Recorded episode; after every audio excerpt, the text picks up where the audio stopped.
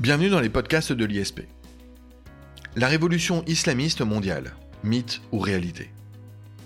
Il y a dix ans, quasiment jour pour jour, un mouvement de contestation populaire parti de Tunisie embrasait le monde arabe. Les révoltes s'étaient alors propagées et tel un tsunami avait balayé des régimes autoritaires en place depuis des décennies. Moubarak en Égypte, Ben Ali en Tunisie, Kadhafi en Libye, le vent du printemps arabe avait même soufflé sur le Maroc, Bahreïn ou encore l'Algérie, avec plus ou moins de succès, on le sait. Une décennie plus tard, alors qu'en Europe on se réjouissait de la démocratisation du monde arabe et musulman, le printemps arabe semble avoir laissé place à l'hiver islamiste. Les formations islamistes ont su profiter de la contestation sociale.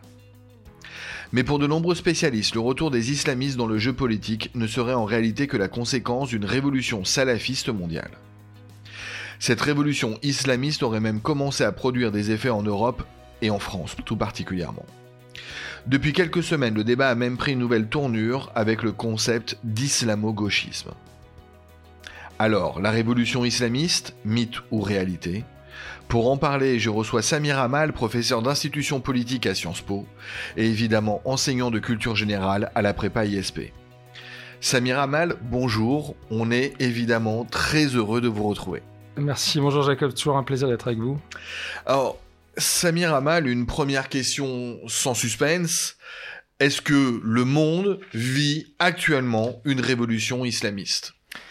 Alors, vous avez utilisé euh, deux termes, Jacob. Vous avez parlé d'islamisme et de salafisme dans votre introduction, et la terminologie, elle est, est, super importante, comme toujours. Vous allez comprendre pourquoi. En fait, il y a deux révolutions qui concernent euh, l'islam contemporain.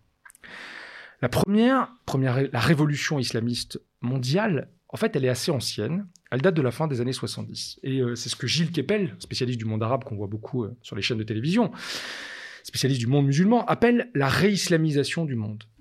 C'est évidemment un clin d'œil au désenchantement du monde qui était expliqué par Max Weber dans l'éthique protestante et l'esprit du capitalisme. On est alors en, en, 1904, Jacob, et je dis ça pour les étudiants qui préparent les concours et qui ont besoin de références. Alors, c'est-à-dire, Samir Amal? Bah, Max Weber, il nous raconte que comment nos sociétés modernes sont sorties de l'emprise de la religion. C'est la dynamique des Lumières, avec tout ce qui va avec. Euh, c'est la croyance dans le progrès et dans la technique. C'est aussi euh, la remise en cause du sacré. Euh, c'est également la relégation de la religion à la sphère privée. finalement, pour le dire très simplement, on a tué Dieu. Sauf que ce mouvement de rationalité n'a pas empêché deux guerres mondiales, quand même, entre parenthèses, merci bien les Lumières hein, et, le, et, le, progrès de l'homme, eh ben, il va se retrouver contesté, ce mouvement de rationalité. Contesté, mais contesté par qui? Bah, En fait, par, par tous ceux qui euh, vont vouloir réenchanter le monde, comme euh, euh, si j'ose dire, c'est-à-dire ceux qui vont vouloir redonner un fondement sacré euh, à la société, donc réhabiliter Dieu. C'est d'ailleurs pour ça que Gilles Kepel parle de la revanche de Dieu. C'est d'ailleurs le titre d'un bouquin euh, qu'il avait publié en, en 1991 avec d'autres spécialistes des religions. Et euh, cette équipe de chercheurs, en fait, retraçait la, percée spectaculaire depuis le, le, milieu des années 70, en fait, des mouvements religieux chrétiens, juifs et musulmans euh, dans l'espace politique et dans l'espace social, Jacob.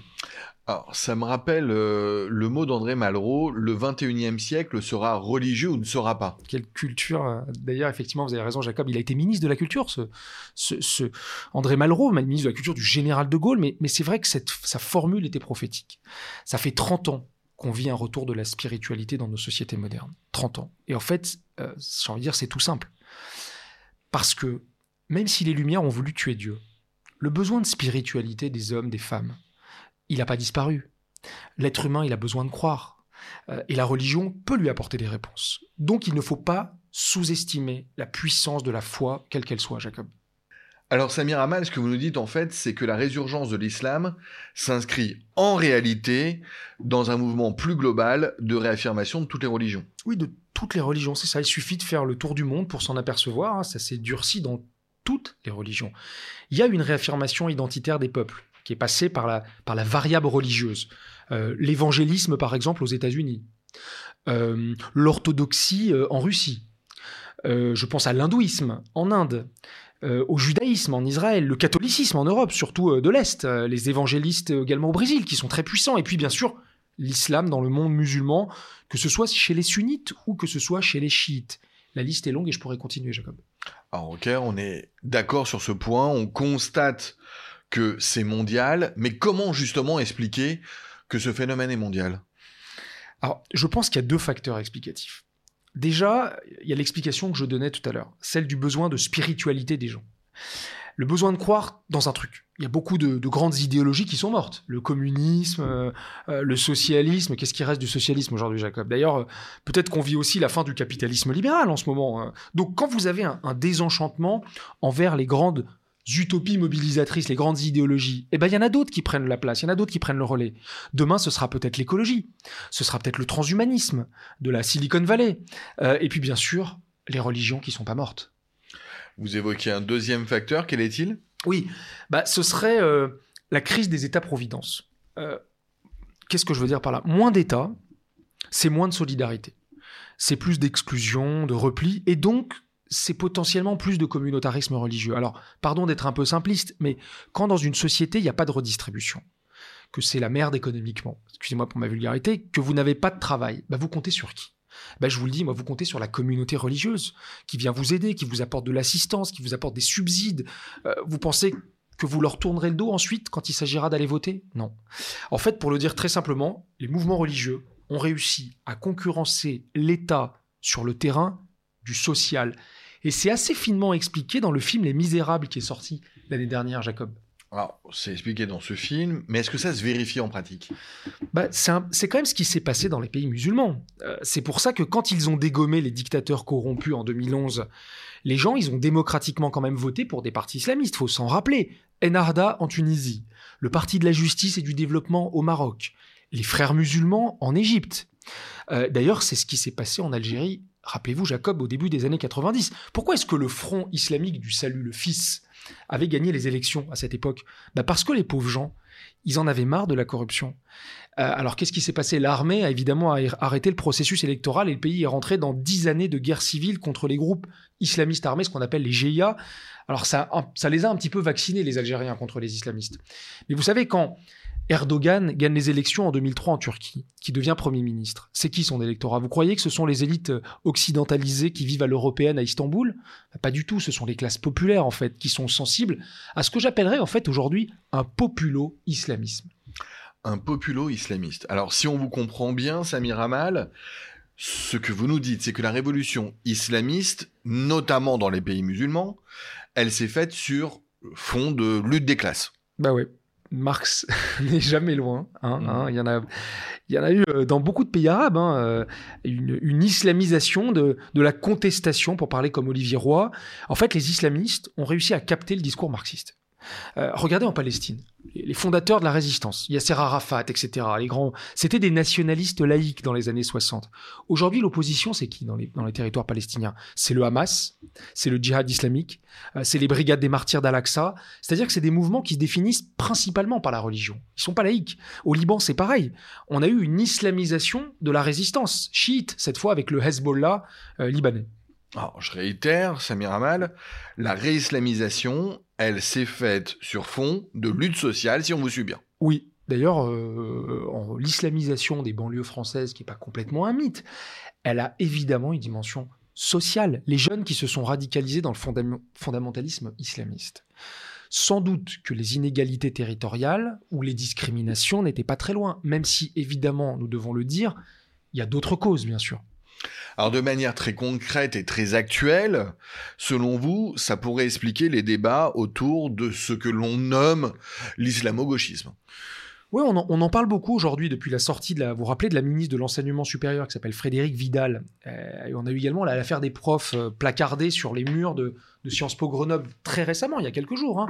En gros, euh, certains estiment qu'il existerait une alliance objective entre l'idéologie des partis de gauche et les milieux islamistes. Le premier à en avoir parlé, à avoir utilisé cette expression, c'est un sociologue qui s'appelle Pierre-André Taguieff. Et on était en 2002.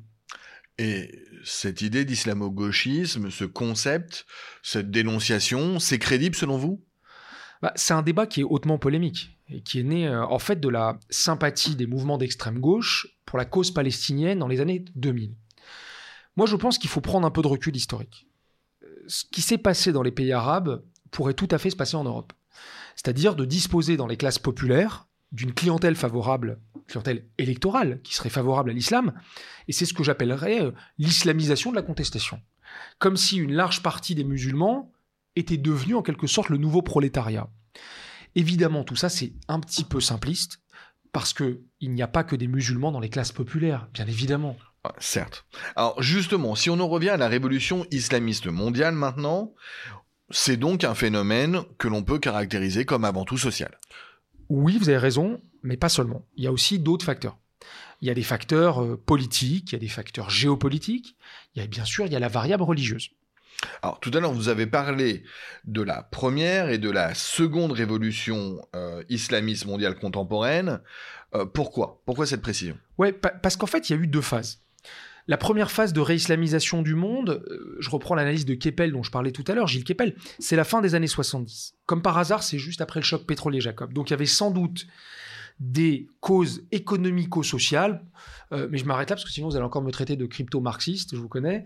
Alors pourquoi c'est mondial? Euh, Parce que si vous regardez cette époque, il y a eu un basculement global, avec des signaux forts d'ailleurs et des signaux faibles. Par exemple, la prise d'otages à la Mecque. Euh, par des islamistes djihadistes. On est en 1979. D'ailleurs, à l'époque, Jacob, c'est grâce au GIGN français que les lieux saints avaient été, euh, avaient été libérés. Valéry Giscard avait envoyé euh, la coopération du, du, GIGN. Au même moment, on a quoi? Pas très loin. On a la révolution islamique iranienne de l'ayatollah Khomeini. On est en 1979 là encore. Alors là, c'est l'aboutissement d'un projet politique islamique au plus haut sommet de l'État. Et puis toujours à la même date, vous allez me dire décidément les dates euh, reviennent, hein, eh bien on a le début de la guerre d'Afghanistan aussi. C'est euh, quand même à ce moment-là qu'on a réhabilité le djihad moderne contre l'Union soviétique. Alors merci les Américains qui sont en pleine guerre froide contre le RSS et qui vont être bien contents de trouver des djihadistes pour aller combattre les soviétiques.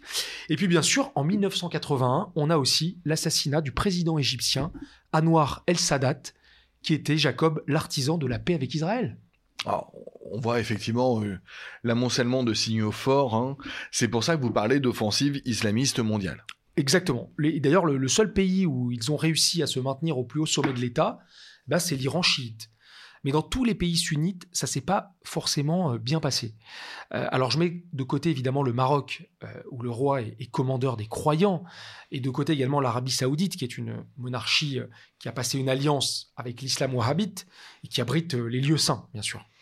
Alors, cette offensive islamiste mondiale, hein, encore pour prendre ces termes, poussée par qui? Bah, En fait, historiquement, si vous regardez, il y, a deux grands courants qui ont encouragé l'islam mondial à cette époque. D'abord, vous avez un, courant qui est porté, en quelque sorte, c'est le, wahhabisme des Saoudiens. Ils sont d'ailleurs appuyés sur la, Ligue islamique mondiale, qui est une ONG qui avait été créée en, en 1962 à la Mecque, et qui diffuse euh, l'idéologie wahhabite. Et puis le deuxième courant, euh, c'est les frères musulmans égyptiens, qui sont euh, d'abord qui ont, fui euh, la répression de Nasser en Égypte dans les années 50, et puis qui ont commencé à se structurer en Europe à partir des années 1980. Mais ce qui va rendre les choses un petit peu plus complexes, c'est que sur le terrain, vous avez des stratégies de concurrence entre les islamistes. les wahhabites, par exemple, ils sont soutenus par les saoudiens, comme je le disais, alors que les frères musulmans, ils reçoivent des soutiens, par exemple, des Qataris, qui sont aussi euh, des gens du Golfe. Donc euh, ce sont des, pays qui ont été des, bailleurs de fonds de, l'islamisme mondial, avec des réseaux de charité, euh, des financements de mosquées, des dons à des associations. Tout ça est très bien documenté, ça fait d'ailleurs l'objet de travaux un petit peu polémiques aujourd'hui en France. Oui, oui, on a pu lire beaucoup effectivement de choses là-dessus. Samir Amal, vous évoquiez une deuxième révolution islamiste après celle de la fin des années 70 elle a eu lieu quand exactement? Euh, La deuxième révolution, en fait, c'est celle des années 90. C'est la révolution salafiste, cette fois. Celle qui a voulu islamiser l'islam. Alors ça paraît euh, un peu compliqué ce que je suis en train de raconter, mais c'est un truc qui explique très bien un auteur qui s'appelle Bernard Rouget, qui est un spécialiste de l'islam radical et qui avait dirigé un bouquin qui est sorti l'année dernière d'ailleurs, qui est très intéressant, qui s'appelle Les territoires conquis de l'islamisme. En fait, les salafs, ce qu'on appelle les salafs, ça signifie les ancêtres en arabe. C'est l'islam des origines au plus près des messages du prophète Mahomet, ce qu'on appelle les hadiths. Donc c'est un islam qui est immergé dans un imaginaire des, premiers temps. C'est un islam euh, qui est marqué hein, par la violence, par les conquêtes de l'époque, bien sûr, il est dans son contexte. Et à partir des années 90, ceux qui vont commettre des actes violents, eh bien ils vont se légitimer à travers ce référentiel. Et si vous voulez, en, l'espace de 30 ans, c'est l'islamisme qui a pris le contrôle de l'islam. C'est ça la salafisation de l'islam. Pour le dire de façon prosaïque, en fait, il y a eu une OPA des islamistes sur l'islam. Et ce sont les, visions les plus radicales qui ont gagné. Ah, c'est aussi ce que disent les, musulmans eux-mêmes, non? Eh ben, oui, oui, bien sûr. D'ailleurs, ils ont été les premières victimes de l'islamisation euh, de l'islam. Pensez aux femmes. Pensez aux modérés, pensez aux homosexuels, pensez euh, à tous ces gens qui ont été persécutés par les islamistes, qui sont des musulmans euh, qui vivent leur foi paisiblement. Le président de l'association euh, musulmane pour l'islam de France, l'AMIF, qui, s'appelle Hakim El Karoui, c'est un, ancien banquier d'affaires qui connaît très bien Emmanuel Macron d'ailleurs, il avait publié la fabrique de l'islamisme. Et il dit à peu près la même chose, il dit qu'on assiste à une offensive idéologique d'une certaine vision de l'islam que certains veulent imposer aux musulmans. En gros, ce que vous nous dites, c'est qu'il y a une fraction minoritaire qui terrorise, c'est le mot, aujourd'hui la majorité silencieuse des musulmans dans les pays arabes, mm, aussi en Europe. Oui, exactement. Et c'est ce que dit très bien, euh, vous connaissez peut-être cette journaliste qui est extrêmement courageuse, qui s'appelle Zineb El Razaoui, euh, ancienne euh, de Charlie Hebdo, qui vit sous, sous protection policière depuis les, attentats tragiques. Oui, qu'on a encore justement entendu il n'y a pas longtemps euh, à propos des procès de Charlie Hebdo. D'ailleurs, je renvoie, je, saisis l'occasion, Samir Amal, de renvoyer un podcast récent de l'ISP sur effectivement le procès Charlie Hebdo. revenons à notre sujet, Samir Amal. Si je comprends bien encore une fois ce que vous nous dites, il faut vraiment distinguer l'islam de l'islamisme. Oui, je sais que c'est un petit peu complexe, bien sûr. Alors, je vais essayer de vulgariser le propos, notamment pour nos étudiants qui passent des concours et qui ont besoin de ça pour leur copie. L'islam, c'est une religion. Vous êtes musulman, vous observez votre religion avec différents degrés de pratique, euh, les piliers de l'islam. Vous êtes pratiquant, vous êtes très pratiquant, vous êtes non pratiquant, etc. Bref, c'est une religion en même temps qu'une culture. Jusqu'ici, tout va bien. So far, so good, comme disent les Américains. L'islamisme, maintenant, c'est quoi? C'est une doctrine politique. Ça n'a plus rien à voir. L'islamisme, c'est la revendication que l'islam contrôle le politique et tous les aspects de la vie sociale. En fait, c'est une théorie globalisante. C'est une idéologie, si vous voulez. L'islamisme refuse une autre vision que la sienne. Donc on pourrait le comparer à une forme de totalitarisme. Vous comprenez la nuance. Un musulman, il n'est pas forcément islamiste alors que l'inverse n'est évidemment pas possible. vous me demandez si je comprends, vous avez raison de poser la question, Samir Amal, c'est pas forcément très clair pour tout le monde et pour vos serviteurs notamment. Oui, en fait, ce que je veux dire, c'est que, en théorie, un musulman, il accepte un cadre laïque, un pouvoir politique républicain, la démocratie, l'autorité de l'État, etc. Alors que l'islamisme, ou l'islamiste, pardon, il voudra l'application stricte de la charia, il voudra un État islamique. À mon avis, c'est ça la, grande tension au cœur des sociétés musulmanes aujourd'hui. Et la deuxième révolution islamiste, que j'évoquais tout à l'heure avec vous, eh bien, elle a révélé cette tension. Samir Amal, euh, que répondre à ce que certains affirment lorsqu'ils disent que cette tension euh, que vous venez de, cibler, hein, euh, elle serait en réalité inhérente à l'islam. C'est dire que l'islamisme serait finalement une conséquence évidente de l'islam. Vous avez raison, c'est une question qu'on pose très souvent. Euh, moi, je ne suis pas un théologien. Ma spécialité, ce sont les, institutions euh, politiques. Donc, je vais essayer de vous répondre avec une grande modestie. Dans le Coran, euh, il y a une opposition entre deux territoires. Ce qu'on appelle la terre de l'islam, Dar al-Islam d'un côté, et la terre de la guerre, Dar al-Harb de l'autre, Dar al-Harb de l'autre. Et dans certaines interprétations, euh, l'islam doit se répandre sur le territoire de la guerre, c'est-à-dire conquérir ce territoire, le soumettre à la charia. D'ailleurs, islam, ça veut dire soumission à Dieu. D'où l'idée que la guerre sainte, littéralement le djihad, se justifie.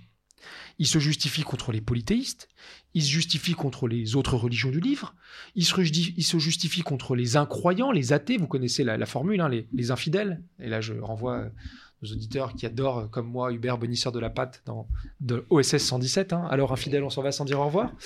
Dédicace à notre OSS 117 national, bien sûr, Jacob. Ah, oui, alors vous, connaissez euh, effectivement euh, Votre mon, goût mon, goût euh, pour OSS 117. C'est une scène très drôle.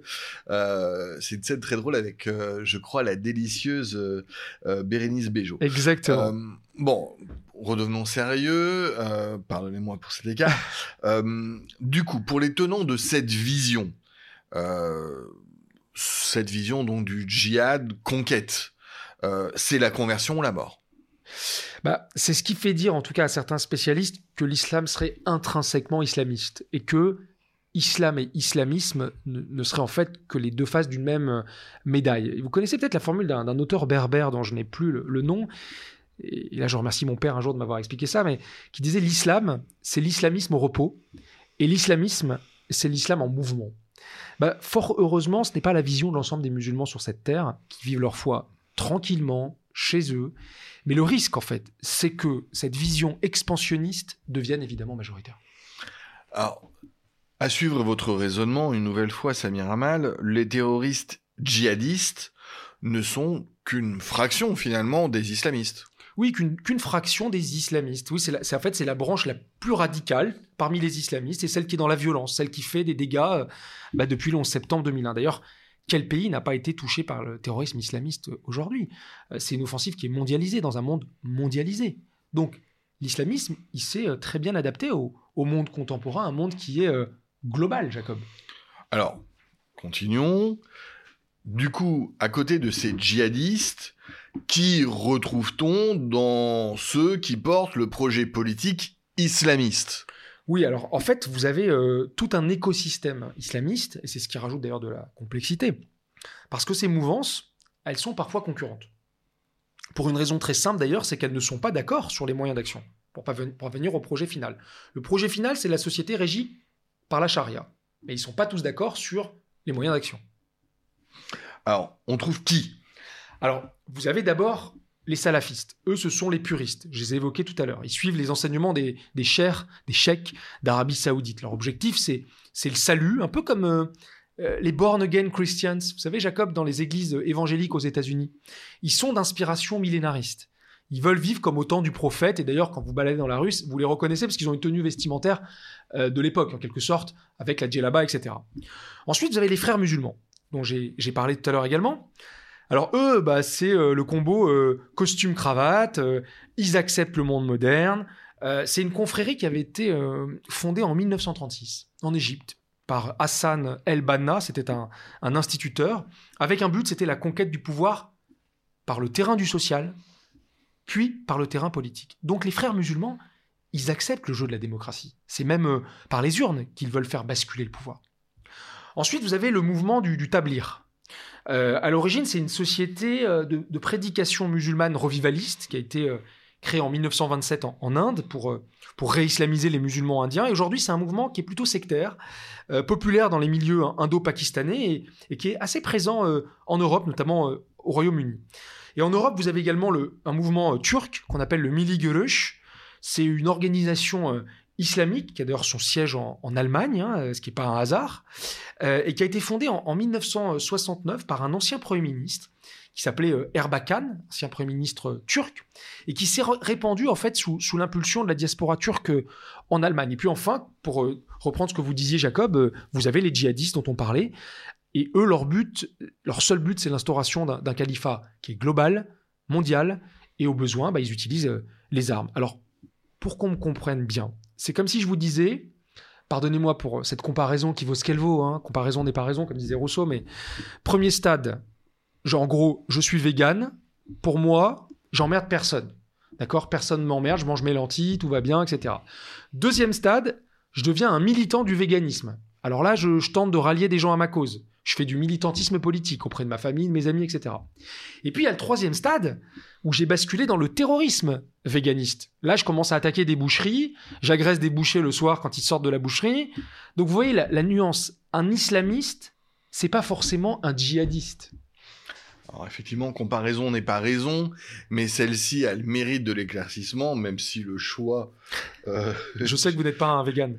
Non, je suis pas vegan. J'ai des amis véganes euh, et, et, je les renverrai vers vous pour euh, ce qu'ils pensent effectivement de cette comparaison.